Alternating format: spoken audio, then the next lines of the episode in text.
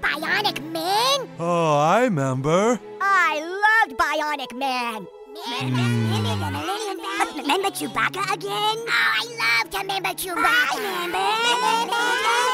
Hey, hey, hey, remember when there weren't so many Mexicans? Oh, I remember. Wait, what? Yeah, yeah, yeah, remember when marriage was just between a man and a woman? I remember. Oh, I oh, remember. yeah, Yeah, I remember that. Wait, Oh, I what the fuck's going on with these member berries?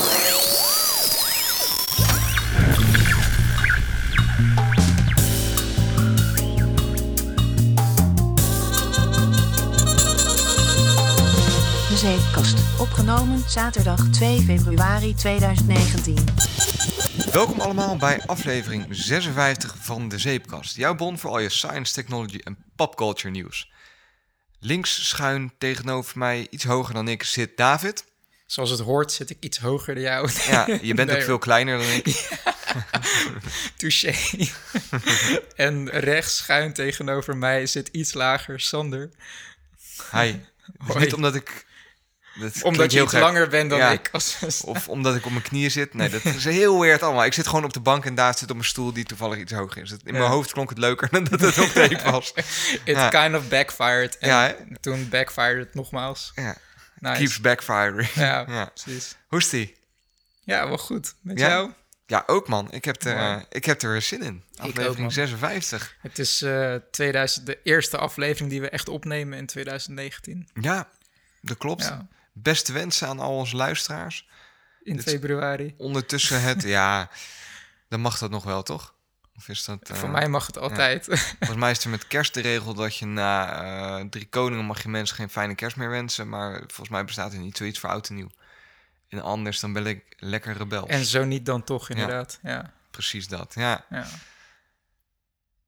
Wat... eh, Ik moet weer helemaal even wennen, merk ik, om weer, weer in te komen. Om met mij te praten. Ja, hè? Ah. Oh, ja. Nee, het is, het is, het is een, een stukje nostalgia dat we hier weer zitten. Oh man. Bruggetje. Nou, hij is terug hoor.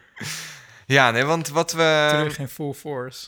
Ja, Moeten we eh, niet eerst eh, eh, onze nieuwe Patreons bedanken? Zullen we dat allemaal en, eerst even doen? Ja. Gewoon überhaupt mensen bedanken. Zullen we dat eerst gewoon ze- even, dat even ze het hele intro-traject doorlopen? Voordat we... Ja. Ja, gewoon überhaupt mensen Lieve bedanken dat ze luisteraars, luisteren. allereerst willen wij onze Patreons bedanken. Eh, we hebben er nu een, een aantal en dat maakt het voor ons toch allemaal wat, eh, ja, wat handiger. We kunnen dingen als onze hosting is ondertussen denk ik wel gedekt. Ehm, onze, onze, onze, nou, onze kosten die we maken om, om dit te doen, daar, eh, daar komen we steeds meer mee uit. Dus dat is heel tof. Eeuwig dank daarvoor. Gewoon nice. Daarnaast een, eh, een dikke shout-out naar eh, Bernard en John Wel, of John Wel, weet ik niet. John Well. John Well. Die zit op ons Slack-kanaal. En ik geef je altijd even de kans om daar een geel te doen. Met een nadruk op even. Het is Ja. echt zo van, oké, gooi een shout-out en dan gaat de record aan. Ja, ja. Ja. Dus, dus, dus dat.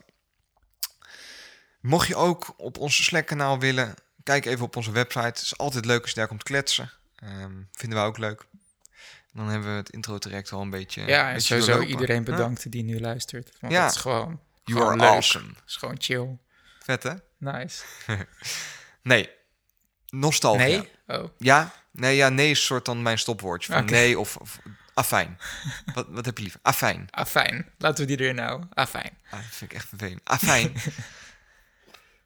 Memberberries. Member, oh, member berries. Er is heel wat om te doen, hè. Om nu heel die, die 10-year challenge op Facebook, Ja. om er gelijk maar in te gooien.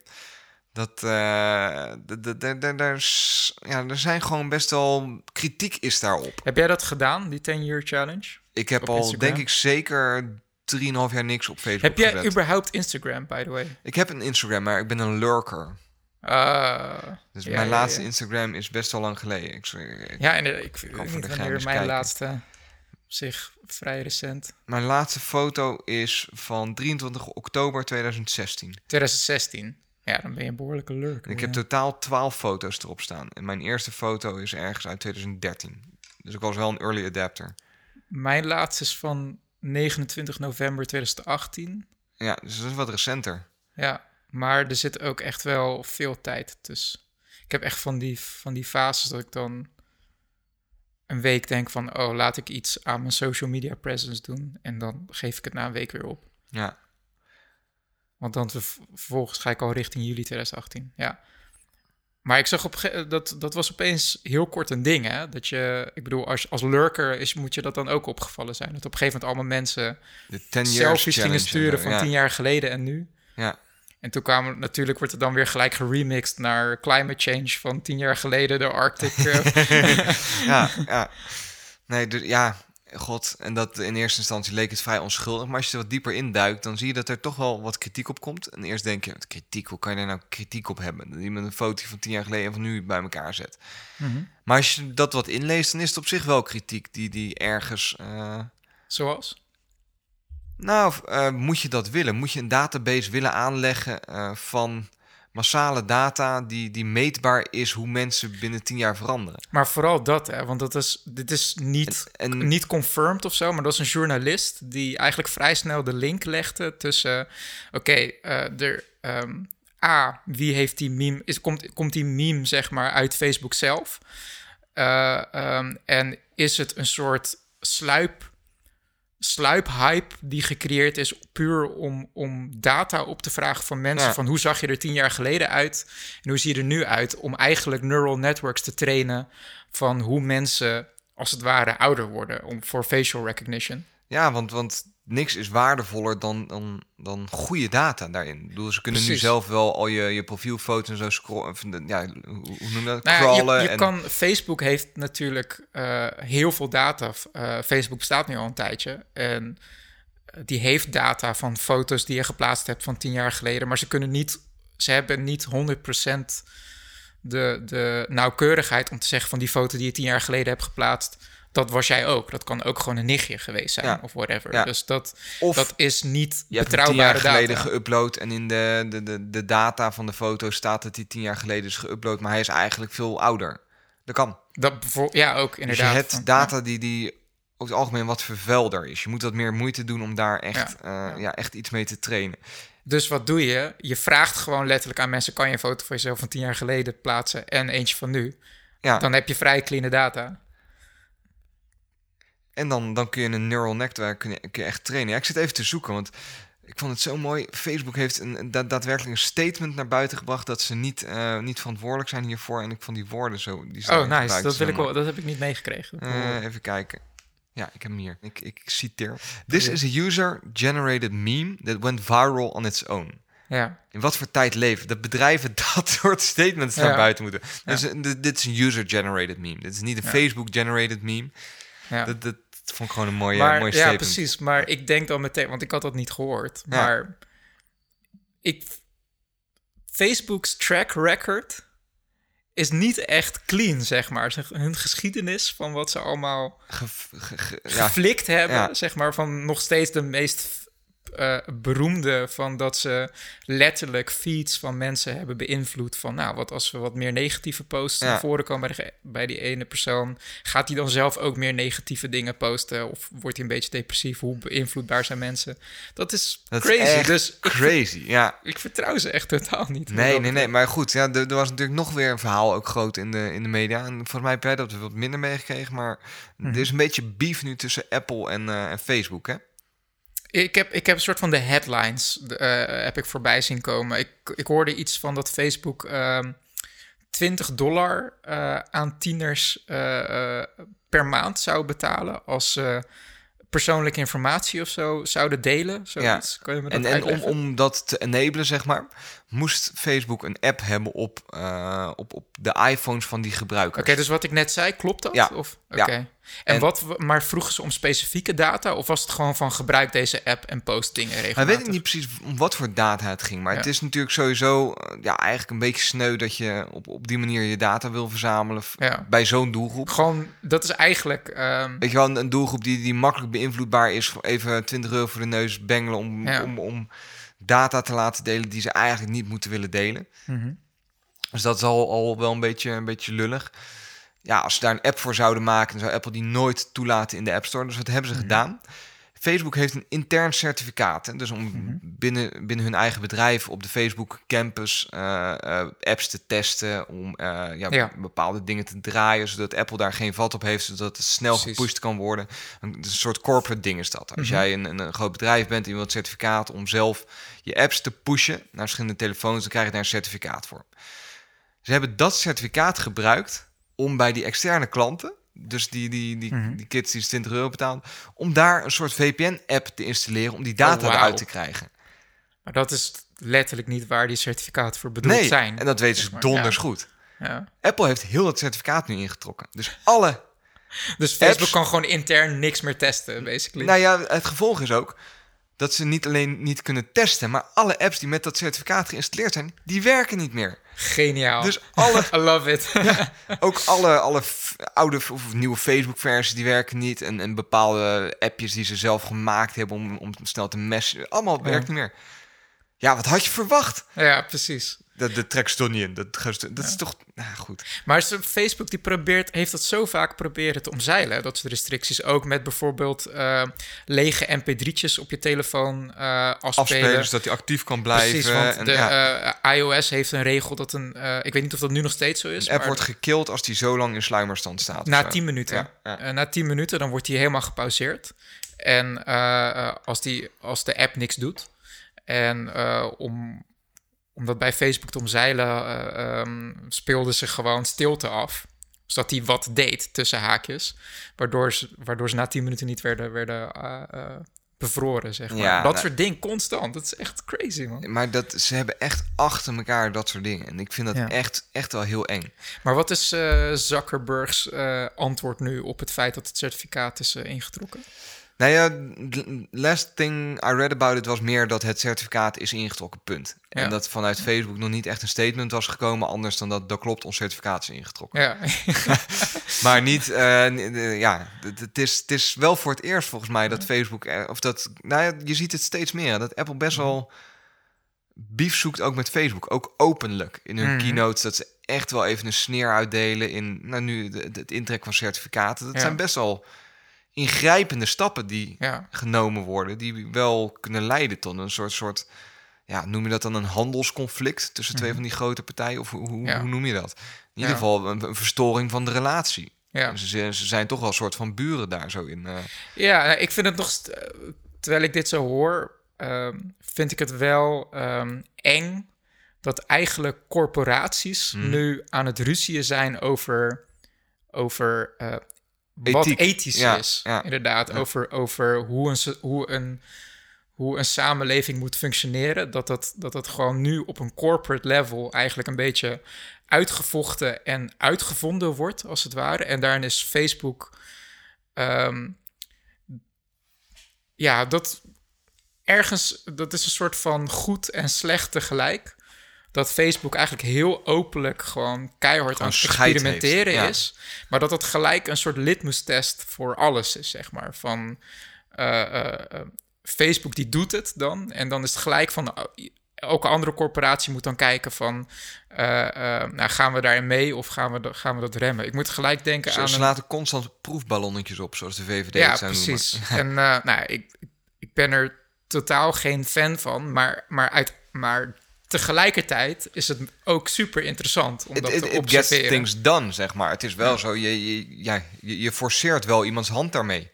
Ik, dat is de Ja. exacte zin, eh, iemands hand forceren, zeg maar, om van oké, nu moeten we echt gaan bedenken of dit oké is. Of Nu niet, moet je een reactie geven. Ja, Ja. daar komen we zo nog even op terug ook. Want het tweede onderwerp dat we zo gaan behandelen... dat heeft er eigenlijk ook helemaal mee te Ja, maken. precies. Het Wat ik dan nog even hand. wou Ja. benoemen, ik moet dat eh, even in mijn pocket, eh, dat artikel terugvinden, maar dat was best wel een uitgebreide eh, eh, interview, diepte-interview, verslag eh, bij de magazine The New Yorker met Mark Zuckerberg. Ja, die ik heb hem ook gelezen. Hebt ja, hem dat was, doorgestuurd. dat is een- ja. ja, dat is een paar maanden geleden. Ik vond hem een beetje verongelijkt overkomen. Alsof de wereld... Ja, beetje in, in, toch wel een slachtofferrol in heel dat interview. Dat hij, Zuckerberg zelf. Ja, Nou, absoluut. Ik en denk, dat vind ik juist het enge daaraan. Want dat hij in dat interview Voor Zuckerberg ongelijk heel en- naïef over. Ja.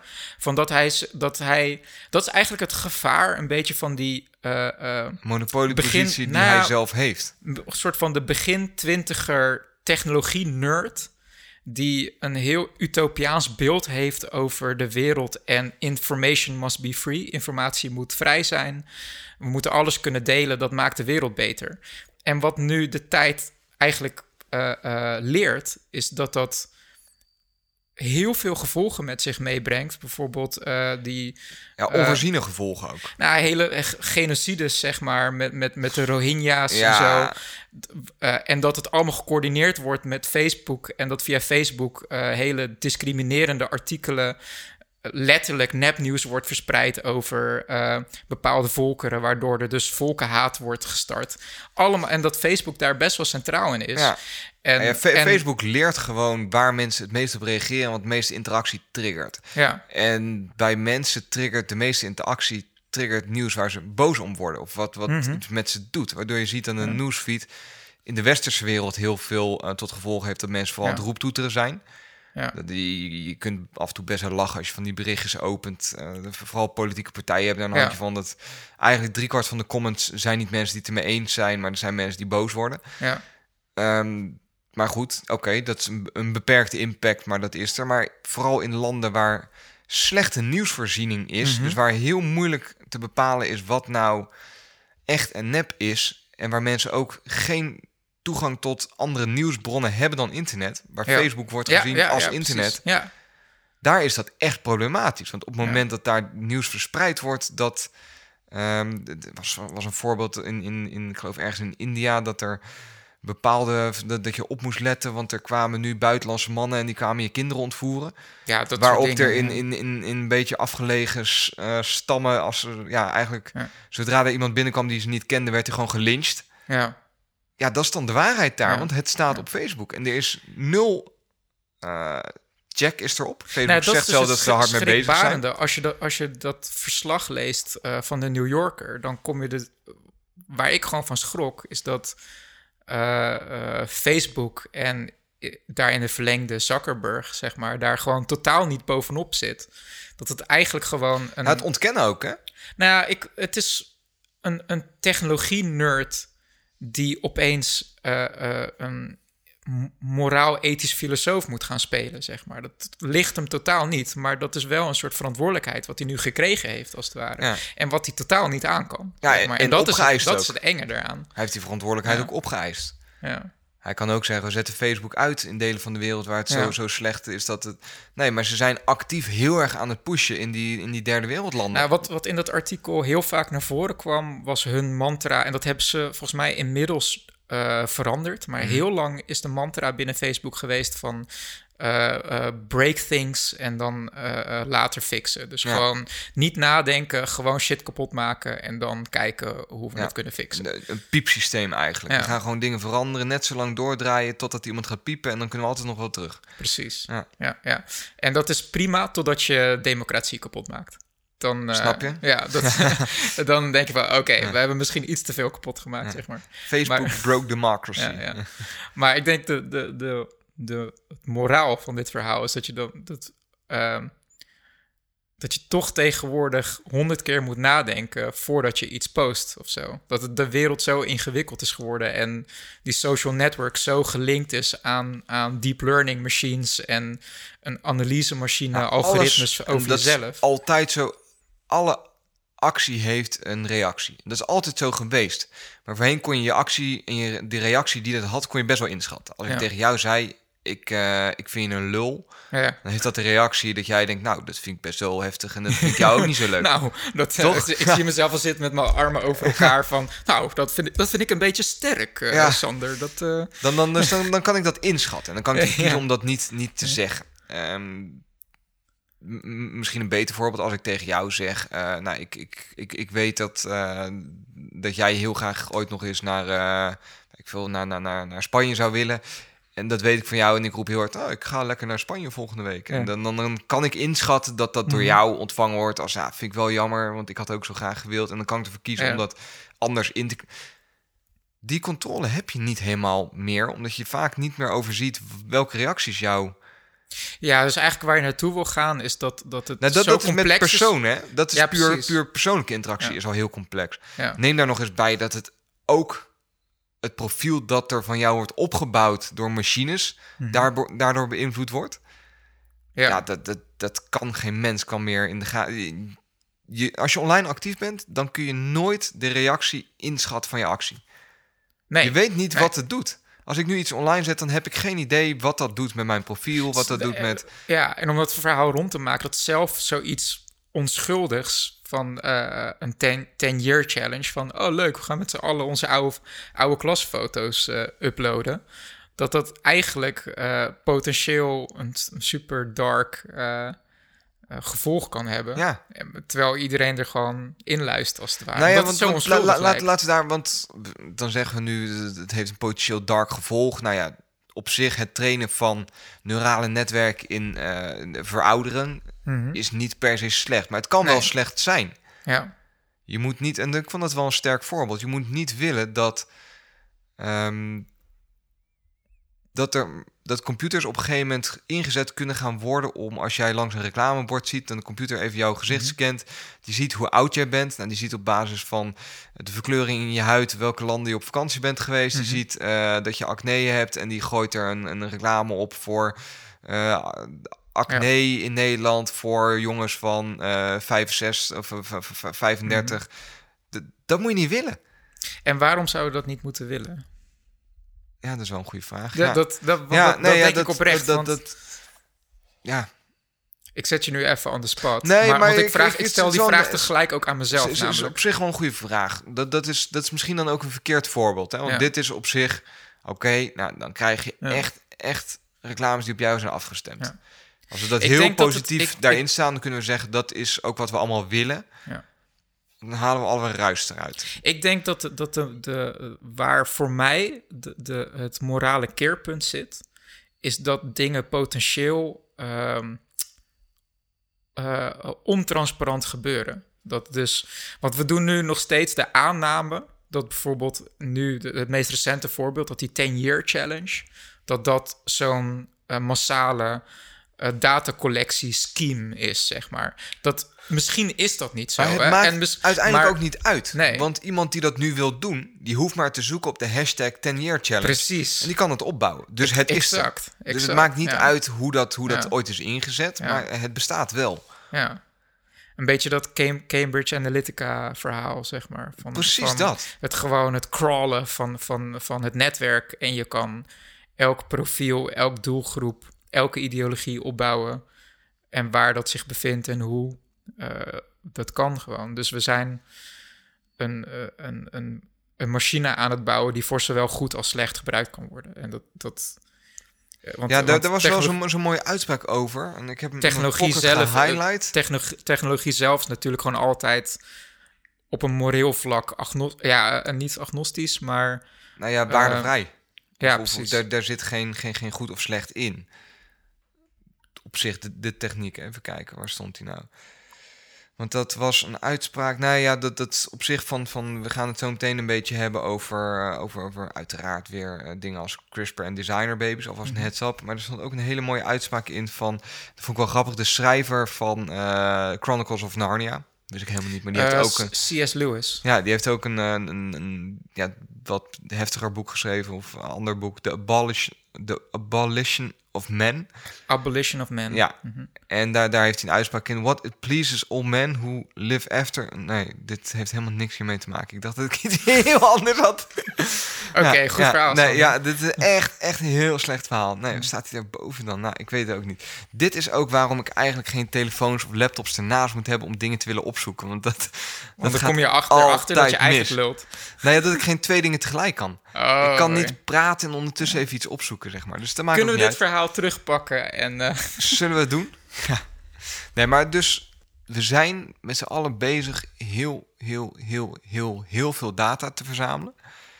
Ja. We weten nog niet waar die data voor gebruikt wordt of gaat worden. Kunnen we ook niet weten. Niemand weet dat. Iedereen die zegt dat hij het weet, ja, die, die, die, die, die heeft er geen benul van. mhm. Want die data bestaat en er kan mee gebeuren wat, ja... Dat is wel gevaarlijk. Helemaal als we partijen hebben die als mantra hebben... eh, maak dingen maar kapot en dan zien we later wel wat we ermee doen. Mhm, Dat mhm. is gewoon wel Ja. eh, een, ding waar we even, even scherp op moeten zijn.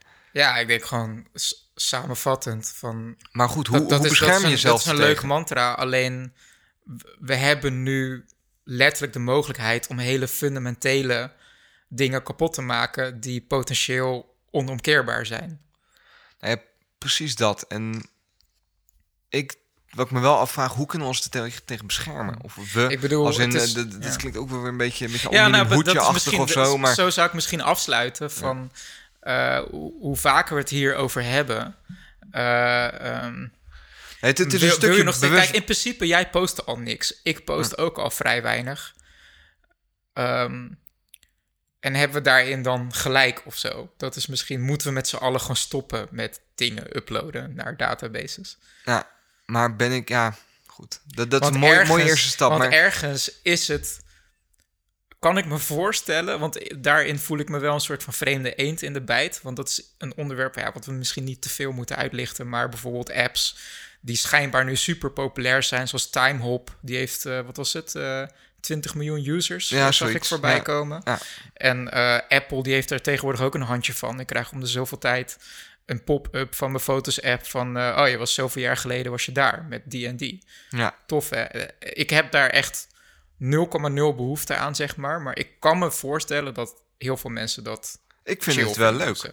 Ik vind het echt wel leuk als ik op mijn Apple Watch dan een foto krijg van vijf jaar geleden of zo. Het is wel een Dan leuk kan je uitleggen waarom? Ik ben daar oprecht Nee, wel ja, nou ja, naar. het, het creëert een, een... Dat is wat nostalgia is. Je even terugbrengen naar dat moment. Ja. En dan... Dan ben je in dat moment. En dat was leuk. Of dat was... Weet je wel, je hebt een foto Ja. gemaakt. Dus het is noemenswaardig geweest. Je maakt tenminste... Nou, la- laten we aanname nemen dat je niet overal foto's van maakt. Maar je hebt een foto gemaakt. Dus dat moment, dat had iets van waarde voor jou. Mhm. Dat moment is voorbij gegaan. Je hebt die foto gemaakt. Maar je zit niet dagelijks Maar- al je foto's terug Ja. te kijken. Nee. dan kan het best wel een, een soort. Ja, is dat dopamine? Weet ik niet. Maar gewoon in ieder geval een, een spike in je hersenen Ja. teweeg brengen. Als jij dan weer even geconfronteerd wordt met dat leuke moment vijf jaar geleden. Ik denk, ah ja, dat was leuk. Dat was echt. eh, dat doe je uit jezelf minder vaak. Ik ga nooit heel mijn fotolijst door terugzoeken. En ja, ik heb heel veel foto's en het is leuk dat ze er zijn, maar ik doe er niet zo heel veel mee. En de af en toe mee eh, geconfronteerd worden is wel, wel leuk, vind ik dat. Ja, Hm. Ja. Ik, snap je dat? Ja, dat is, ik, ik snap het wel. Maar... Stond er niet Hm. onlangs op jouw Instagram een soort foto van hoe jij er tijdens optreden uitzag, eh, zoveel Nee. maanden geleden? Instagram doet dat nog niet. Het verbaast nee, me maar jij, zelf, je hebt toch zelf op een gegeven moment een foto, een soort, Throwback Thursday foto eh, geplaatst? Oh ja, Ja, zo. de- Oh, je de- bent inderdaad een lurker. Wauw, dat Ik is ben de een lurker, laatste ja. foto die ik had geplaatst. Dat was een soort van eh Yo, ik volg eh, man die ik een zo, aantal, dus fotoshoot die ik een aantal jaar geleden had geplaatst. Maar grappig, want dat heb ik dus niet uit nostalgie geplaatst. Maar dat was meer een soort van gedachte van... oh, ik moet mezelf... Ik doe echt 0,0 aan promotie van mezelf. ja, self-branding. Precies, Ja. dus ik moet het gaan doen. En dat heb ik na die foto ook meteen opgegeven. Ik Ja, had een soort van plan in mijn hoofd van... ik ga gewoon elke week een keer een foto van soort van achievements of dingen... of dingen die ik doe posten. Ja. Nou, dat komt er gewoon niet van, omdat ik daar gewoon niet... Die drive is er gewoon, die drive ontbreekt, zeg maar. En de, goed, daar wil ik het verder niet helemaal op inzoomen. Nee, maar meer, ik dacht, ja... per se, nee, want ik wil ook niet zeggen dat dat eh, eh, eh, verkeerd is als mensen dat doen, zeg maar. Maar eigenlijk waar ik het op, op, op wil inzoomen is dat het, dat het ge- dus geen nostalgia motivatie had, Oké, zeg maar. Daar- dus nostalgia ontbreekt jou best wel. Of jij, jij bent niet snel nostalgisch. Ik denk het niet. Want kijk, op zich, want je zeg maar, ehm, waarom we het hier nu ook een beetje over hebben, is ook vanwege een artikel dat social media ook een beetje, ja, al een tijdje, zeg maar, die, die nostalgia-prikkel heeft ontdekt, omdat heel veel mensen dat nice vinden. Ja. En dat zie je overal terug. In Ja. dat Apple dat soort pop-ups geeft, Facebook die, eh, die plaatst super vaak, kreeg laatst een pop-up Vijf Eh, jaar geleden. En dan met van, van eh, je bent nu één jaar bevriend met deze persoon. En toevallig toen ik die pop-up kreeg, was ik ook met die persoon in dezelfde ruimte. Dus ik zei van, hey, dude, we zijn al één jaar vriend. Haha, grappig. Weet Ja. je? Dat, maar het gek is van, oké, thanks voor de informatie, Facebook. I don't care. Weet je, dat dat... ehm, misschien een punt wat dan wel, eh, waar ik dan wel gevoelig voor ben, is bijvoorbeeld op YouTube. Van dat YouTube die heeft er ook een ontzettend handje van. Dat hij soms eh, filmpjes aanbeveelt. Van, ah, dit heb jij twee jaar geleden gekeken. Wil je hem Ja. nog een keer kijken?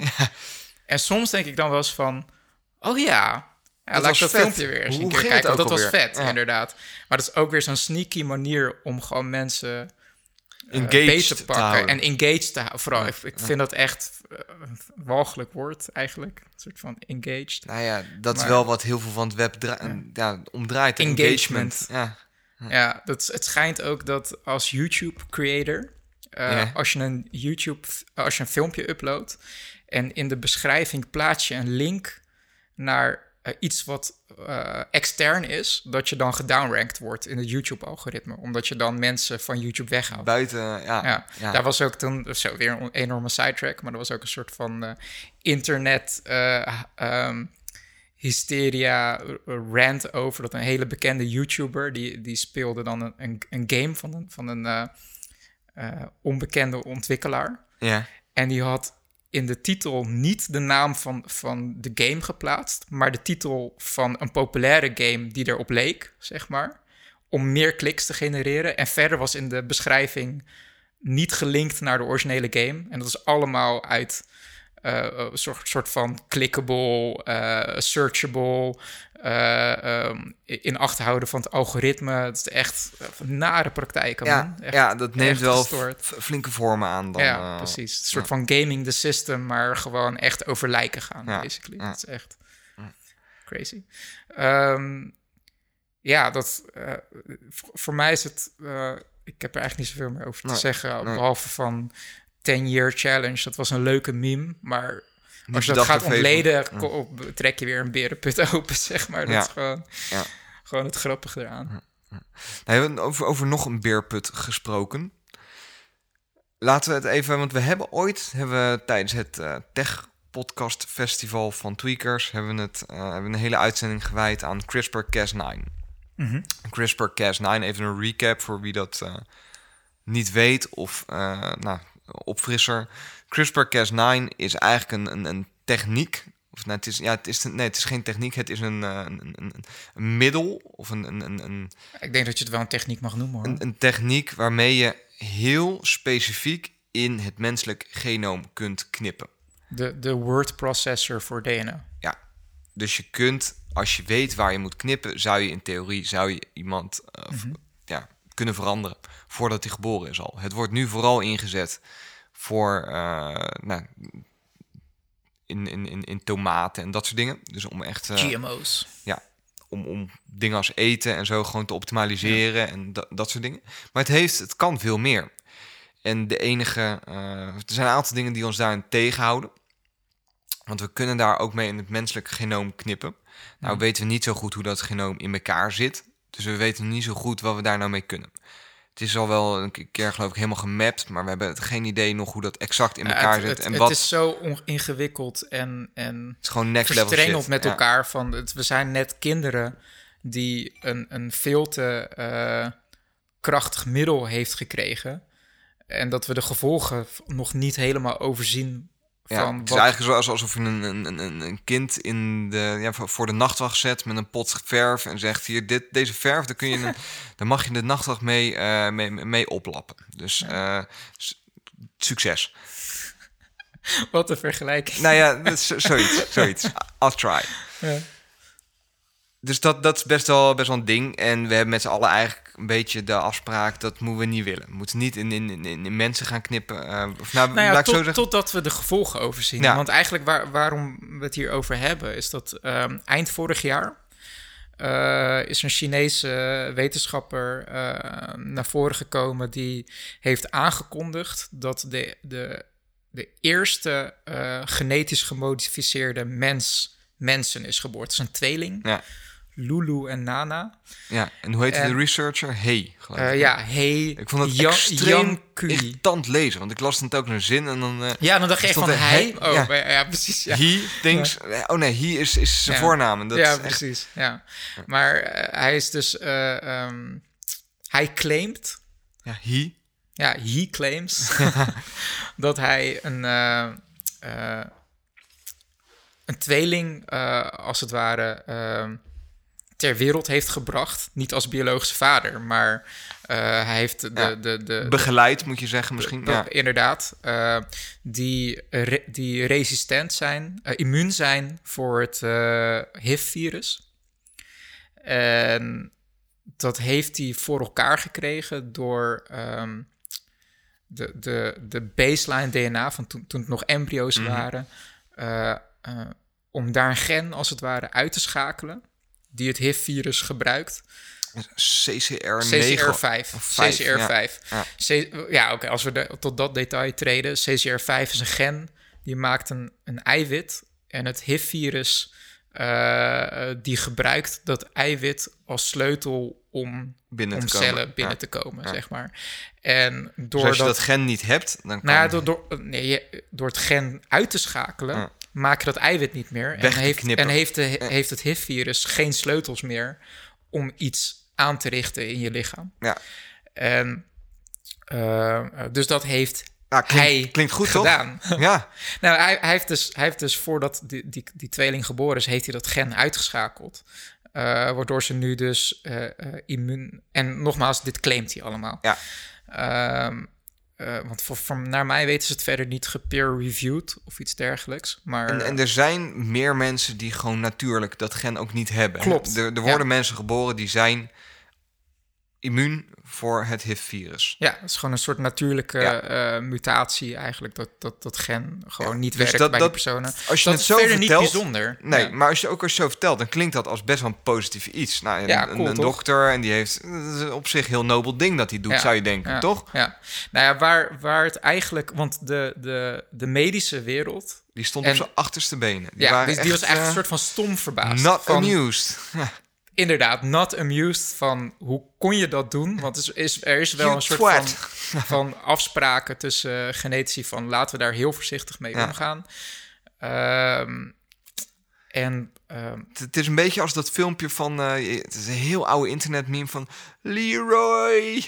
Ken, ken die Nee. van... eh ah, nou goed. wat bedoel, bedoel je Leroy Jenkins? Ja. Of, Maar ik snap de vergelijking dan Is niet. dat Leroy? Nee, is niet Leroy Jenkins. Nee, dat is die meme dat je, weet ik veel, een aantal gasten gaan met z'n allen een World of Warcraft dungeon Dat is in. Leroy Jenkins. Dat Leroy Leroy Je- ja, dat- Jenkins. Oh, je bedoelt van dat, Dat iedereen hij een soort gewoon van de een heel Leroy plan... is, Oké, ja. laten we niet meteen naar binnen rennen. Laten we eerst gewoon een goed plan maken voordat we aan beginnen. Ja. En dan is één guy die dan gewoon...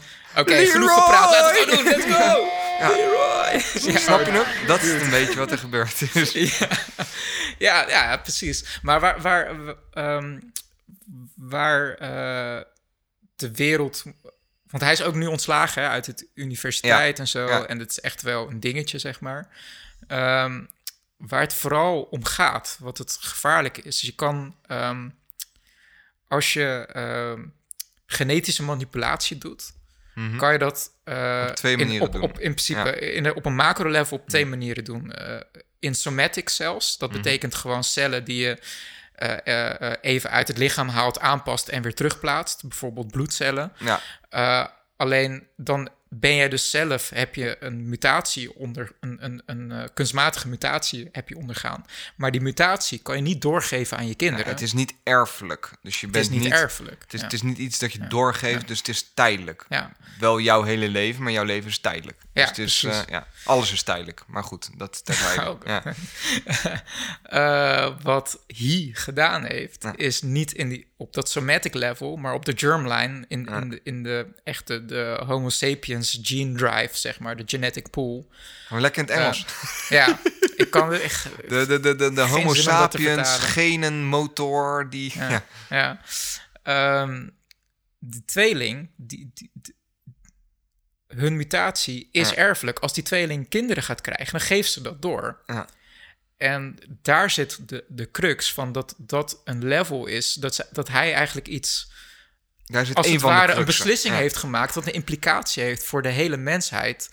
En ehm, nu moet ik het wel even nuanceren. Het betekent nu niet van dat, dat we Massaal, omdat hij nu eh, een tweeling eh, eh, de wereld in begeleid heeft die ge- ge- gemuteerd is, dat we nu binnen tien jaar een soort van X-Men eh, samenleving hebben op de wereld. dat, is een gunstig scenario, zou dat zijn. Nou, Een ongunstig ja, scenario. dat- daar wil ik niet per se naartoe gaan. Ik wil meer even aangeven het, de, de, de scope, de... hoe- scope mag. Ja, de scope Ja. van, van, van hoeveel impact het heeft, zeg maar. Het, is een tweeling. Je moet wel meer doen, wil je de volledige Nee, wat, wat, gene pool van, van de mensheid wat ik net zei, er worden mensen geboren zonder dit gen. Precies. Dan zit het ook niet in je baseline. Precies, dus hij maar het- gaat meer heel om- nieuws Het gemaakt. gaat meer om de precedent die het zet. Ja. Dat, dat wetenschappers in de genetische pool van de mens gaat... eh, eh, gewoon lukraak gaat editen... Wat, eh, waar we niet meer zomaar van afkomen. Dat, want dat gaat zich voortplanten en dat gaat gewoon... ehm, de mensheid als het ware besmetten. Herdefiniëren. Nou ja, herdefiniëren. Ja. Eh, dus dat is, dat is één level wat gewoon interessant is, op in, interessant is om op in te zoomen. Eh, wat, ehm, die wil ik dan even parkeren, want wat ik aan de ene kant soort van hilarisch vind, als, Ja. je, als je de verschillende artikelen leest, eh, is dat, oké, hij heeft die gast is 34 en hij heeft eigenlijk gewoon zijn carrière gewoon best wel flink op het spel, ja. ja, maar eigenlijk ergens wel vergooid, omdat hij gewoon iets onethisch heeft gedaan Leroy! richting de mensheid. Ja, precies. En, maar dan heeft hij ook gewoon een soort van... Oké, hoe moet ik dat zeggen? Ik kan me ergens niet voorstellen dat hij zelf niet doorhad... dat wat hij deed gewoon frowned upon is, zeg maar. Nee, nee, maar die gast weet donders goed dat dit Ja. zoveel backlash Ja. zou, zou, zou krijgen. Zoveel, zoveel Ja, precies. haat. En Ja. waar ik dan om moet lachen, is dat hij dan... Oké, het klinkt soort van ehm, impressive... eh, dat hij dus eh, mensen heeft gemaakt, de zaaks die HIV-resistent zijn. Ja, Maar dan eigenlijk zijn alle reacties van... dit had de wereld letterlijk niet nodig... want we hebben, eh, we hebben al veiligere methodes... om, om, om mensen met HIV te helpen, zeg maar. ja Van bijvoorbeeld echt- condooms. En, Ja. of er is ook bijvoorbeeld... Ja, oké, dat, dat is dan een soort Nee, van maar, de, maar de manier van, van, van, van CRISPR kunnen we ook later inbrengen. Precies. Dus we kunnen later... De, er is een ja. bedrijf die doet het op een somatic level. Ja. Die, die haalt gewoon bloed, die, die haalt bloedcellen uit het lichaam van zo'n persoon. Die doet de, de genaanpassing op dat level. Plaatst de bloedcellen weer terug. Done. Eh, en en die, die CCR5-gen is uitgeschakeld in je bloedcellen. En eh, dus dan ben jij geëdit als het ware. Maar dat heeft verder totaal geen implicaties op de kinderen die je krijgt, zeg maar. Nee. Dus het, hij heeft gewoon een, een. Het gaat eigenlijk om, om het kosten-batenplaatje. Hij heeft gewoon een enorm risico genomen. Ja. En, en dat risico weegt niet op tegen de Nee, baten. het heeft totaal het geen... is gewoon een beetje, beetje, beetje... Het klinkt een beetje dom dat je dan denkt... oké, ik ga baby's aanpassen met CRISPR. En CRISPR schijnt, en ik heb er echt geen kaas van gegeten... maar niet heel moeilijke stof te zijn voor de meeste... eh, eh, of om uit te voeren, zeg maar, je, voor, de, voor de meeste... je kan CRISPR-kits kopen. Ja, dus, En dus gewoon ook, in je garage uitvoeren. ook wat hij doet, hij toont er niet mee aan dat hij extreem skillvol is. Nee. Dus dan denk ik, oké, dat ga ik doen en ik wil daarmee in het nieuws komen. Dan had je duizend en één andere dingen kunnen bedenken die veel toffer zou zijn dan het Precies. Punt. HIV-virus uitschakelen. Precies, Wat we al lang kunnen. Ja, ja. Ja, dat is een beetje mijn punt. En daarmee wil ik niet oproepen van... oké, als je... Als je Als je eh, beter kan, kom erop. Nee, nee, precies. Van oké, als je toch dat risico wil nemen, ga er dan ook gewoon echt voor. Dat is eigenlijk een beetje wat ik zeg, maar wat ik niet wil oproepen of Nee. zo. Nee, maar gewoon meer de ironie Maar het ervan. is gewoon precies Ja, de ironie dat, ervan dat, dat die gast heel zijn carrière eigenlijk bijna heeft weggegooid, soort Ja. van om eh, ja, iets te En doen wat we al echt, konden. het is extra ironisch dat hij ehm, met een aantal collega's, ook echt binnen een week of zo, in, op een, eh, de CRISPR Journal, Ja, heeft hij een soort open brief geschreven. Met, met vijf adviezen voor de, voor de gemeenschap van hoe je ethisch moet omgaan met, met genmutaties. En dat je dus respect moet hebben voor iemands religie. Ja. En dat, dat is zo. What was he thinking? Iets, iets van people are not, not defined by their genes of zo. Ja, ja, ja, precies. Ja, nee, ja. de. Dus, Ja. dus dat, dat is gewoon het, Maar het goed. ironische Wat, verhaal wat, aan. wat misschien ook wel even goed is om op in te haken, want het klinkt nu alsof hij iets heeft gedaan dat voor de rest ook helemaal niet gevaarlijk is.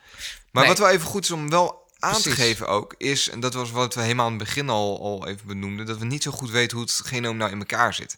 En dat alles heel erg met elkaar verweven is. En dat Mhm. Ja. we bijvoorbeeld wel weten dat mensen die dat eiwit niet hebben, wel weer veel vatbaarder zijn Voor voor, dingen als het, ja, ja. nee, het Nel-virus. Eh, ja, precies. Ja, ja. Nel-virus, ja. Dingen als het Nel-virus. En we hebben geen idee hoe zich dat gaat ontwikkelen. ja. Dus dan creëren we nu... We zijn het met z'n allen eens. We moeten gewoon dat, dat, dat enge HIV moeten helemaal uitbannen. We moeten iedereen moeten we nu per direct met CRISPR gewoon uit onze germline halen.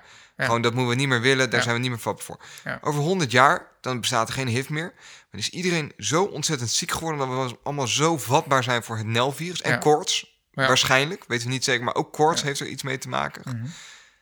Ja, influenza. Influenza, Ja, precies. Eh, kijk, het, het, het nare is van... Oké, we kunnen nu enkele woorden... eh, eh, kunnen we heel getarget kunnen we aanpassen als een wordprocessor. Sikkelcel is Alleen- ook nog wel een goed voorbeeld. Want sikkelcelziekte leek in eerste instantie iets positiefs te zijn.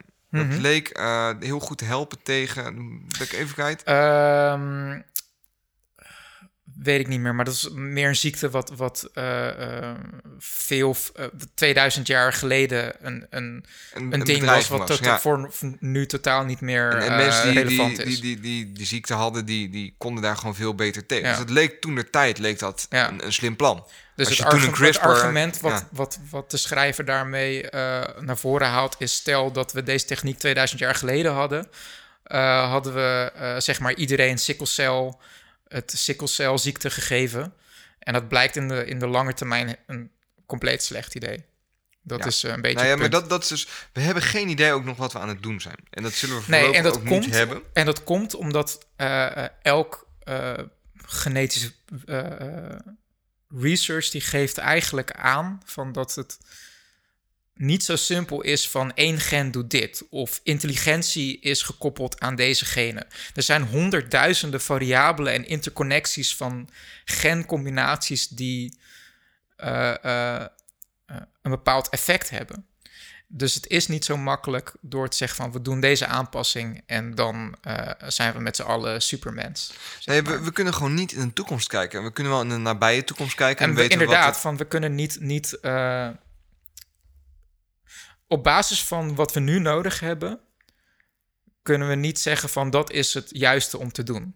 Dat is eigenlijk een beetje samengevat wat je bedoelt, toch? ja, dat we dat... En daarom Wat, moeten wat we voor nu voor ons belangrijk heel erg is. oppassen Ja. met dingen die we aanpassen op de germline. En dat eigenlijk misschien gewoon helemaal niet willen. Tenzij we op een gegeven moment echt exact weten... Want ik wil ook niet... Kijk, ik ben wel een, een, een, een ja, hoe noem je dat, een technocraat. Ik hou wel van techniek en Mhm. ik vind ook wel dat er ruimte moet zijn voor technologische ontwikkeling. Je bent niet in die zin nostalgisch van eh, de natuur weet het beter en die moet je gewoon zijn beloop Nee, laten gaan. nee, ik denk wel dat we op een gegeven moment, als wij eh, daadwerkelijk stappen willen maken in dingen als, eh, als ruimtevaart en Mhm. weet je wel, we willen een multiplanetary species worden. Ja, Ons, onze hele zijn, fysiologie is noemen, is gebaseerd op waar we nu zijn. Klopt. Wij zijn letterlijk geëvalueerd voor deze omgeving. Veranderen binnen duizend jaar. Dus mochten we dat echt willen, ja, dan moeten we daar wel over na gaan denken. Hoe we dat Ja. dan kunnen gaan aanpassen. Hoe kunnen we mensen maken die kunnen overleven in een, eh, een omgeving waar de zwaartekracht maar eh, de helft is van wat die hier is. Dit is heel erg eh, geïnspireerd door dat science fiction boek Blue Remembered Earth. Ja, Toch? bijvoorbeeld. Waar Ja, de ja. Eerste, eerste aflevering van de boekenkast over gaat. In dat fictionele boek is er een soort gemeenschap, een ideologie. Die heet eh, eh, de, eh, panspermia. Ja. ja, roots. die, die heeft panspermian roots. Die zegt van de mens moet niet voor eeuwig in een ruimtepak leven. Maar als je echt op Mars wil leven, dan moet je je, je hele fysiologie ook muteren. Dat het ook hoort op de, op de eh, oppervlakte van Mars, zeg maar. Dat is, eigenlijk ja, maar ik denk dat dat wel iets is wat. Nou go- goed, ik weet er ook te weinig van af, maar ik zie wel, ik denk ook wel dat je het, het hek is van de dam. Vroeg of Ja. laat gaan er dingen aangepast worden op Ja. die germline. Dat kun je vervelend Ja. vinden, daar kun je van alles van vinden. Maar Nou het gaat gebeuren. Wat voor mij een beetje eh, een soort eye-opener was ehm, na deze berichten, is eh, toen het eerst zeg maar gewoon omgeroepen werd van, van oké, de, de eerste designerbabies tussen haakjes zijn geboren. Van oh, dit is weer een soort eh, gevecht tussen eh, de, de China en de meer westerse ideologie. En eh, Ja. we proberen met z'n allen afspraken te maken, maar dat lukt toch niet. Nee. Want uiteindelijk Maar die Chinezen wil- gooien weer een stok in het uiteindelijk, wiel. En, wil, ja. uiteindelijk wil China het Westen voor zijn en dat soort dingen. Ehm, maar ik begin nu meer te neigen dat dat een compleet verkeerde manier van denken is over deze technologie. Ja. Omdat het, dat zou alleen mogelijk zijn als China een soort Noord-Korea was met dichte... eh, eh, Grenzen. dichte grenzen. Niemand mag het land verlaten. Je mag al, de Chinezen mogen alleen onderling, zeg maar, voortplanten. En dat je op die manier een soort superras maakt die beter is dan, dan eh, de rest van de, van de wereld. Maar dat is. Gelukkig leven we niet in die samenleving. Dit, dit is een technologie die letterlijk grenzen overstijgt. En als dit op een grotere schaal zou gebeuren, dan bepaal je de geschiedenis, de richting van de Homo sapiens aan zich. En niet van een bepaalde natie of een Nee, ideologie. En niet alleen voor, voor, voor, voor de huidige mensheid, maar ook de toekomstige Ja, mensheid. dat bedoel ik. Dat precies. echt- Ja, ja. Dus, eh, dus dat is ook wel interessant om daarover na te denken. En dat het dus eh, ehm, ook ergens wel hoopvol is dat ook ehm, de Chinese regering en de Chinese universiteiten het ook allemaal, allemaal veroordeeld, ja. zwaar veroordelen. En dat, dat we dat dan een soort van eh, gecoverd hebben. Ja, dus laten we hopen dat de wereld om dit eh te samenkomt en dit wel eh, nou, daar iets goeds mee gaat doen. Want wat ik zei, het hackers van de dam. Dus voor mij kan je niet meer terug. Nee, dat zo, het moment, dat heel CRISPR, goed- het moment dat CRISPR ontdekt werd, Ja. konden we al niet meer terug. Dat Ja. geeft die een van de eh, eh, Ontdekkers. ontdekkers eh, ehm, weet ze ook alweer? Ja, ik Zo. weet wie je bedoelt. Ja. Ik, heb, ik heb haar, ze heeft een boek over Jennifer. Doudna.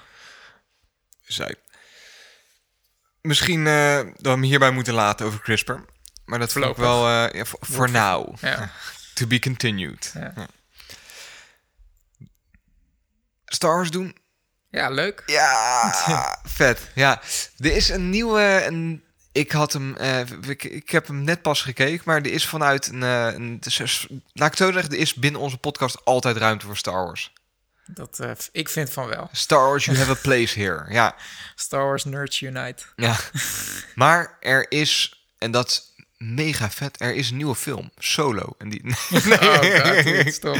nee, laten we daar niet over hebben. Nee, er is een, eh, er is een soort fanfilm gemaakt op YouTube, die nu best wel wat eh, track krijgt. Gemaakt door de YouTube-channel Star Wars Theory. Wat een helden. Ja, De liefde spat er vanaf. Dat is echt, Ja, dat vind ik echt. absoluut. Het is. Oké, eerst gaan we even. Want er, zijn een aantal facetten hier aan. Mhm. Er is eh, de film zelf. Nou, hoe is die film tot stand gekomen? De film is eh, gemaakt door, nou, wat je, wat je eigenlijk hebt, een, een YouTuber, een YouTube-kanaal. En dat zijn eh, Star Wars fans. En die wouden de liefde Mhm. Ja, die ze hadden. ja, Hij wou de, ja, hij, maar een beetje weird, want hij noemt zichzelf telkens, dat, dat maakt ook niet uit. De liefde die hij had voor Star Wars omzetten in een tribute. In Mhm. de vorm van een film. Of een, ja, noem je het Het, film? het was is- uiteindelijk het was bedoeld als één lange film, maar het is nu opgebroken eh, in eh, korte, korte afleveringen eigenlijk. Wat nu geüpload is, die film duurt ongeveer 12 minuten. Ja. En dat is episode 1, Darth Vader eh, Shards of the Past. Episode 1. En hij werkt nu aan aflevering 2, zeg maar. Het is Ja. eigenlijk nu een soort miniserie En geworden. die dude is briljant. Die gast die heeft serieus alles en iedereen benaderd. de kwaliteit van tevoren. Ja, oh ja, ja, ja. ja. Die heeft eh, met, met, met eh, Lucas Arts. Lucas Arts afgestemd dat het mocht. En er zijn heel strenge voorwaarden allemaal Ja. op. Van Hij mag er geen geld aan mag geen verdienen. geld verdienen, je mag dit niet. Dus Hij mocht het niet crowdfunden. Dus hij mocht, geen, eh, hij mocht niet oproepen aan andere fans om deze film te financieren.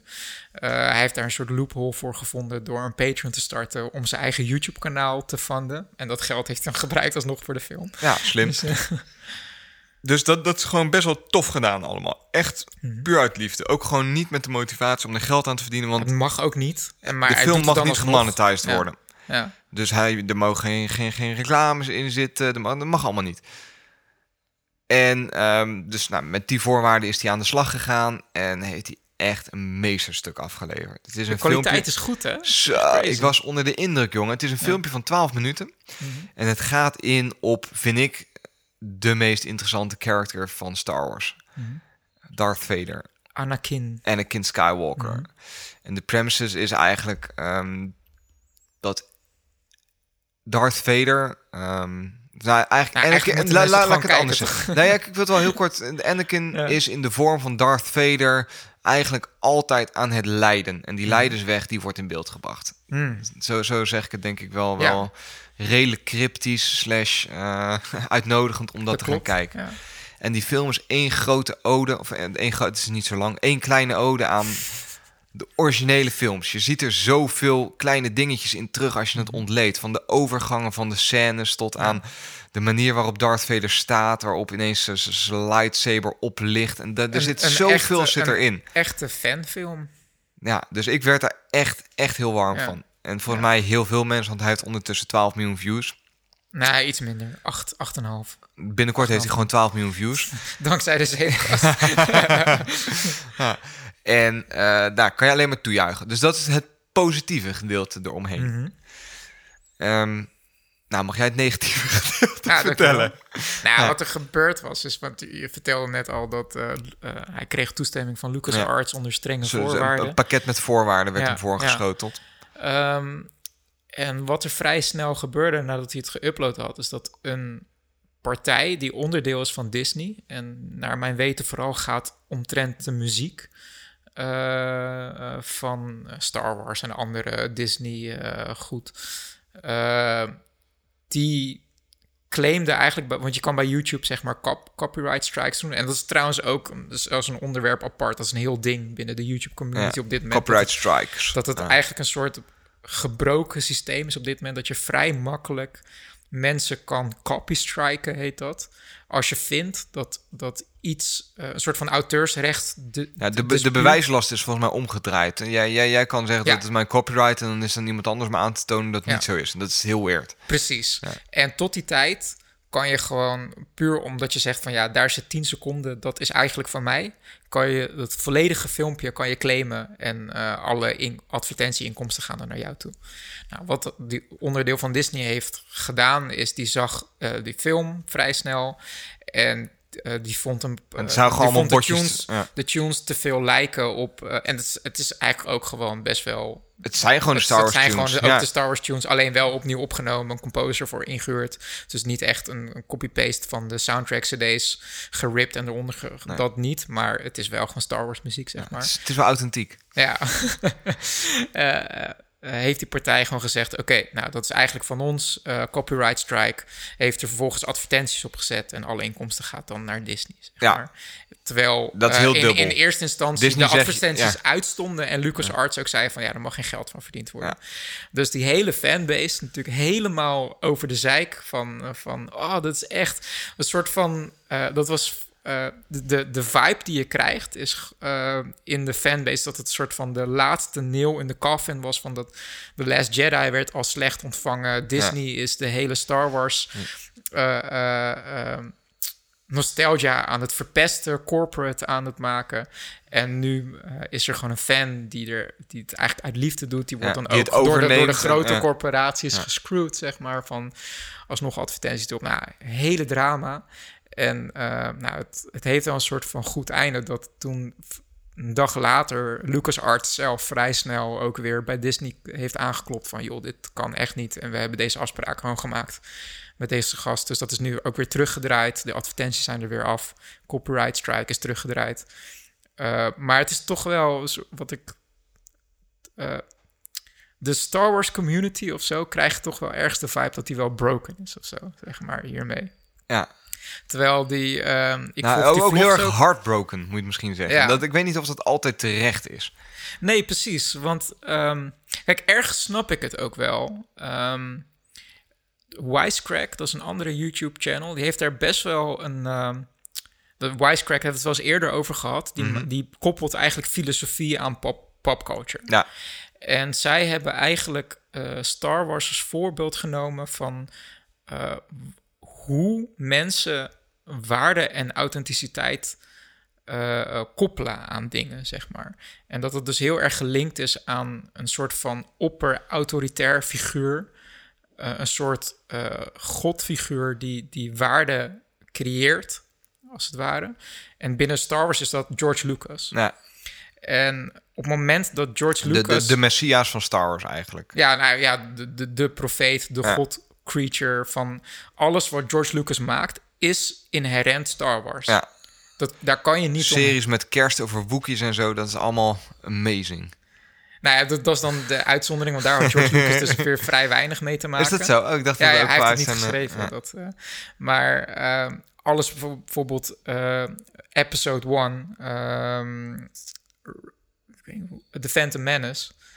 Ja, ik vind dat echt een walgelijke film. Ik vind het gewoon echt een slechte film. Maar ik zal nooit ontkennen dat dat gewoon Star Wars is. Want Ja. het komt, George Lucas heeft dat bedacht. Die, hij heeft dat gecreëerd. Hij is de au- De geest- authoritarian geest- figure, geestelijk zeg maar. va- Ja. vader, moet je zeggen. Je krijgt dan een soort. Waar, wat dan nu interessant is aan dit verhaal, is dat, dat dat systeem eigenlijk een beetje kortsluiting krijgt. Ook binnen de Star Wars community. Op het moment dat die, dat godfiguur, zeg maar, George Lucas, Wegvalt. dat verkoopt, weg, nou niet alleen wegvalt, maar ook verkoopt Ja, aan Disney. Want het is. eh ik, ga nu gewoon, ik blijf nu gewoon even ja. binnen, binnen die God. eh, eh, metafoor. Ja. Het is als God zeg maar zegt van oké, ik ben even klaar met creëren. Ik geef het nu aan een andere God, zeg maar. Die heeft nu de autoriteit ja. om die creatie verder voor te bouwen, zeg maar. Nee, maar, nou, ik verkoop het. Dus ik word er zelf ook nog beter van dat ik het weggeef. Ja, dat is dat, dat, cor- dat, corporate eh, deel eraan. Maar het is wel, hij verlegt, hij geeft een soort van... Hier, hier ontstaat de paradox dat eh, ehm, alles wat God doet, dat is goed. Maar hij verplaatst, hij geeft die autoriteit aan een andere entiteit, zeg maar. Dus Ja. in die zin moet je het, zeg maar, als, Accepteren. als, als discipel van die God, zeg maar, automatisch inherent accepteren. Maar ondertussen ben je het er ook niet mee eens, zeg maar. Want wat alles wat daarna Disney dan doet, met de, met de blessing, goedkeuring van de originele autoriteit. Maar niet door de originele autoriteit. Precies. En, en daar ontstaat de paradox. En je, ik merk gewoon een soort van binnen die Star Wars community daar een soort van. Ze zijn wat aan het mokken, hè? Wat aan het... Nou ja, de- je, je- nu ook met die hele controverse rond die Star Wars fanfilm, eh, zie je gewoon dat als je die comments leest, gewoon constant van mensen van ja, en The Last Jedi was ook gewoon zo verschrikkelijk. En eh, ehm, episode 9, dat gaat ook helemaal niks worden. En eh, Disney zit ook in een soort van spagaat van. ehm, nou, waar wij het in ons Star Wars special over hadden, is wij zijn best wel fan van die film. Ik Omdat zeggen, het een nieuwe weg is. Maar Disney zit nu ook in een spagaat van... ja, moeten we dan de fanbase alsnog... moeten die al, alles terug... en daar ben ik zelf heel bang voor... dat ze alles van The Last Jedi gaan terugdraaien. En eh, gewoon weer een, een soort van... ouderwetse tussen haakjes Star Wars film gaan maken... en eh, dat de hele Last Jedi er niet meer toe doet. En dan, wordt- dan ja, wordt het een beetje zo'n episode 1 verhaal. Ja, Episode 1, je kan ook de Star Wars saga kijken zonder episode 1 te kijken. Je snapt nog steeds het hele verhaal. Als je nu dat met, met, met... Ja, dat zou zonde zijn.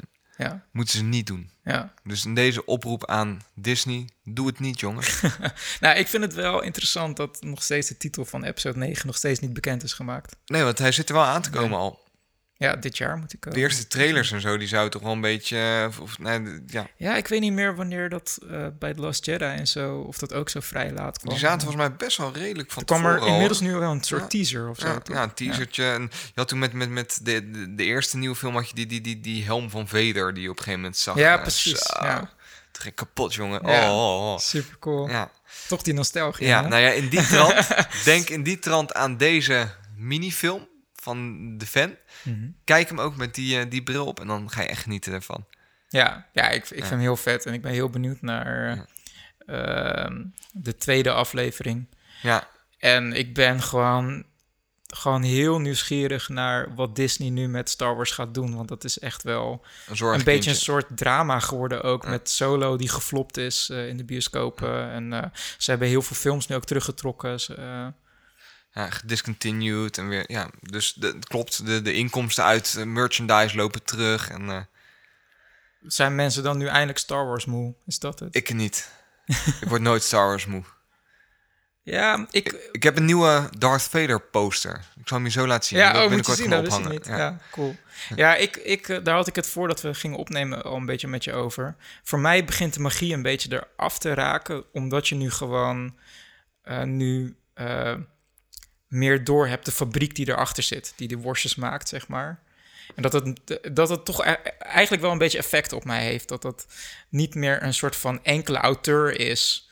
ehm, eh, die, dat het uit, het uit het hoofd van een enkele auteur komt. Mhm. Versus een bedrijf met boardroom meetings. En dat ze al. Ik zie dan echt Ja, dat mensen wat- in wat pakken rond vind- een tafel zit van, met een aantal variabelen van... ja, we moeten wel een soort van 20% Darth Vader erin hebben... en, en eh 15% eh, lightsaber eh Wat gevechten, want de algoritmes geven aan dat mensen dat het de tofste Ja, maar dat vul jij in. Want jij vond de vorige twee films, en dan laat ik solo, maar die, die, die laat ik gewoon even daar. Want Ja. dat, dat vind ik ook niet, Ja. Dat vind ik niet echt Star Wars. Dat, Ja. is meer lore. Weet je wel, dat, dat Ja, zit eromheen. Maar gewoon de, de, de, de, de, de, saga, die vond je het alle twee goed. Grappig dat jij dat zegt, want ik had dus wel bijvoorbeeld bij The Last Jedi het gevoel... Ja. dat Disney een auteur erbij heeft gezocht, Ryan Johnson, van, van oké, wij geven jou de, vo- de volledige vertrouwen om, ep, om eh, episode 8 te maken. ja. En dat heeft hij gedaan. Het is echt een soort auteurfilm die dus gewoon niet als een George Lucas film eh, aanvoelt. En dat vond ik juist zo tof eraan. En dat wordt dus ergens misschien niet beloond door de fanbase. maar misschien, daar heb je het al. Je Ja. hebt geen idee wat gaat gebeuren, maar je bent Nee. wel al minder enthousiast over, Ja. omdat wat zou kunnen gaan gebeuren misschien wel iets Ja. is waar jij het niet tof vindt. ja, precies. En dat, dan doe je zelf echt tekort. Ik, ik, eh, ik hou mijn, eh, eh, hoe zeg je dat? Mijn oordeel vast nadat ik episode 9 heb gezien. Vet. Of, Bijna, is jong. Oh, dan, dan gaan we wel weer een special Cool. maken. ja. Nou, dan genoeg eh, Star Wars generd. Ja, laten we nog heel even... Jij wou nog een, een, serie een, een, pitchen. een ding pitchen. Ja. Gooi erin. Dat is The Good Place. Die kan je nu ook op Netflix kijken. Het zijn drie seizoenen tot nu toe. Ik heb van de week eindelijk het derde seizoen gekeken. En het is een comedy-serie. eh, met ook een standaard format van eh, ongeveer 20 minuten per aflevering. Zonder lachtrack. Dus het is niet een soort Friends met dat Nee, na elke punchline dat je dan Ja. zo'n bandje hoort met gelach. Ehm, en ja, hoe, hoe kan ik het pitchen zonder het echt te spoilen? Nou, in principe, waar, als je het vanaf het begin gaat kijken, gaat het over het hiernamaals. Dat, dus The Good Place is eigenlijk, staat eigenlijk synoniem voor de hemel. Ja. En de protagonist, de hoofdrolspeelster die je volgt, die, die belandt dus in de hemel. Uh, maar die heeft dan eigenlijk het gevoel dat een foutje is gemaakt. Omdat zij gewoon op aarde gewoon echt een verschrikkelijk mens was. Ja. En, uh, en zij zit dan in de hemel met allemaal mensen die perfect zijn en super aardig tegen elkaar. En eigenlijk is ze zelf super cynisch. En probeert ze dus haar, zichzelf soort van um, uh, hoog te houden, soort van niet te schelden, heel ja. altruïstisch en super aardig te zijn voor al die andere mensen die in die, in die good place zijn, zeg maar. Maar ondertussen gaat ze van binnen kapot. Het lukt gewoon heeft niet, van, ja. ik, dit ben ik niet. Ik wil Er is, cynisch een, zijn. er, is een, ik er, wil, is, er is letterlijk een administratief foutje gemaakt. Want ze, het, haar, er blijkt een soort van... Uh, haar naam blijkt hetzelfde te heten als een andere persoon... die dan zeg maar een soort leven heeft gehad. Een supergoed leven heeft gehad. Maar dat zij dan eigenlijk... dat de hemel dan tussen haakjes denkt dat zij dat dan Ja. is, zeg maar. En zij is dan ook constant bang van... oké, als ik als mensen daarachter komen... dan ga ik naar de hel, zeg maar. Dat is gewoon... dat is eigenlijk de clue van, van de Ja. eerste seizoen. Um, en ze leert daar dan ook een, um, een filosoof. En daar, hier begint het briljante eigenlijk. Ze leert ook een filosoof kennen in die hemel. die op aarde een moral philosopher was. Dus die zich dus bezighoudt met met, moraal. dingen. Ja. Met dingen zoals de trolley problem. Van uh, ja, wat zou je doen als je. Een stel je hebt een schakelaar ja. en een trein. en je kan het spoor wisselen. Zou je dan één omaatje killen om dan tien mensen te redden? Of Ja. zou je dan uh, dat omaatje redden, maar dan gaan er tien mensen dood? Dat soort uh, vergelijkingen, zeg maar. En eigenlijk wat ik briljant vind aan die serie is dat het een. een ja, de, ik kan natuurlijk niet voor mensen inschatten. Het is wel een bepaald soort humor, zeg maar. Uh, Nou, maar als je daar doorheen prikt. Hoeveel ik- afleveringen moet je kijken voordat je weet of het voor jou is? Misschien wel een goeie. nou, Geef Dat het. vind ik een moeilijke, maar ik zou sowieso wel. eh, Het, het, het seizoen is ook niet zo lang. Het zijn maar iets van 12 afleveringen per seizoen. En eh, elke aflevering is maar 20 minuten. Dus je bent er ook vrij snel doorheen. Ja. Ehm, ik zou het zeker wel echt vier of vijf afleveringen de kans geven. Of het hele eerste seizoen. Want op een gegeven moment zit er ook een twist namelijk. die ik niet wil verklappen. Nee. Eh, ehm, en die twist is ook best wel, De vind ik, vind ik briljant, zeg Ja. maar. Eh, maar wat ik gewoon sowieso heel slim vind aan die serie... is dat het een... een eh, uiteindelijk gaat het om die moral philosophy... van wat betekent het om een goed persoon te zijn. En dat dat veel grijzer is... eh, op het moment dat je daar filosofie op los gaat laten... dat het veel, super ingewikkeld is, zeg maar. En dat is briljant verpakt in die, in Ja? die comedy-serie. Ik leerde ook gewoon van, of zo, zeg maar. Van, Ah, oh, dat is echt super cool. En ja, de humor is ook... Ik vind het geweldig, zeg maar. Dus dat is... eh, ik heb ook weer genoten van het derde seizoen... waar ze weer een slimme twist... Hij staat op Netflix, hè? Ja, hij staat op Netflix. En eh, ik ben wel eh, benieuwd eh, hoe lang ze het volhouden. Want op een gegeven moment is het trucje wel klaar of zo. Ja. Maar wat het voor mij dus bij elkaar houdt... is dat, elke, dat, dat de karakters elke keer weer in een situatie worden geplaatst... waarin je dus weer morele filosofie moet loslaten... van wat is nou het beste wat je nu zou kunnen Ja. doen, zeg maar. Dat, dat is gewoon echt heel tof. Nice. Nu we het over Netflix hebben, nog één dingetje, een aankondiging misschien. Voor volgende aflevering zou het tof zijn als je op eh, Netflix de film Bandersnatch eens even gaat kijken. Dat is eigenlijk een film die binnen de Black Mirror Ja. universe eh, speelt. Dus Black Mirror serie, eh, nou, daar hebben we het wel vaker over gehad met allemaal technologische what-if verhalen. Bandersnatch is een beetje een, ja, ook een proefballonnetje van, van Netflix. Mhm. Wat het namelijk is, is een interactieve film. Is het een film? Is Is, het- het een game? Ja, je maakt Wat is het nou? gedurende de film maak je keuzes. Ze hebben totaal iets van 9 uur aan beeldmateriaal. En aan de hand van de keuzes die jij maakt, krijg jij een verhaal van ongeveer anderhalf uur krijg je voorgeschoteld. En dat kan dus per persoon verschillen. Misschien leuk als je met ons meekijkt, dan gaan we die volgende aflevering bespreken. Toch? Nice. Nice. Zullen we hem hierbij laten? Zeker. Lieve luisteraars, bedankt voor het luisteren. Mocht je het extreem tof vinden wat we doen en je kunt een, eh, een euro per maand missen, zouden we het heel leuk vinden als je Patreon wordt. Dan komen wij eh, mee uit de kosten, hosting, dat soort dingen. We hebben ook een website, zeepkast.nl. Eh, daar staat een linkje naar ons Slack-kanaal als je met ons wil kletsen of met onze luisteraars mee wil kletsen. Dan rest mij niks dan, dan jullie allemaal te bedanken. Jij bedankt, David. En jij bedankt, Sander. Lieve luisteraars, live long and prosper. Ciao.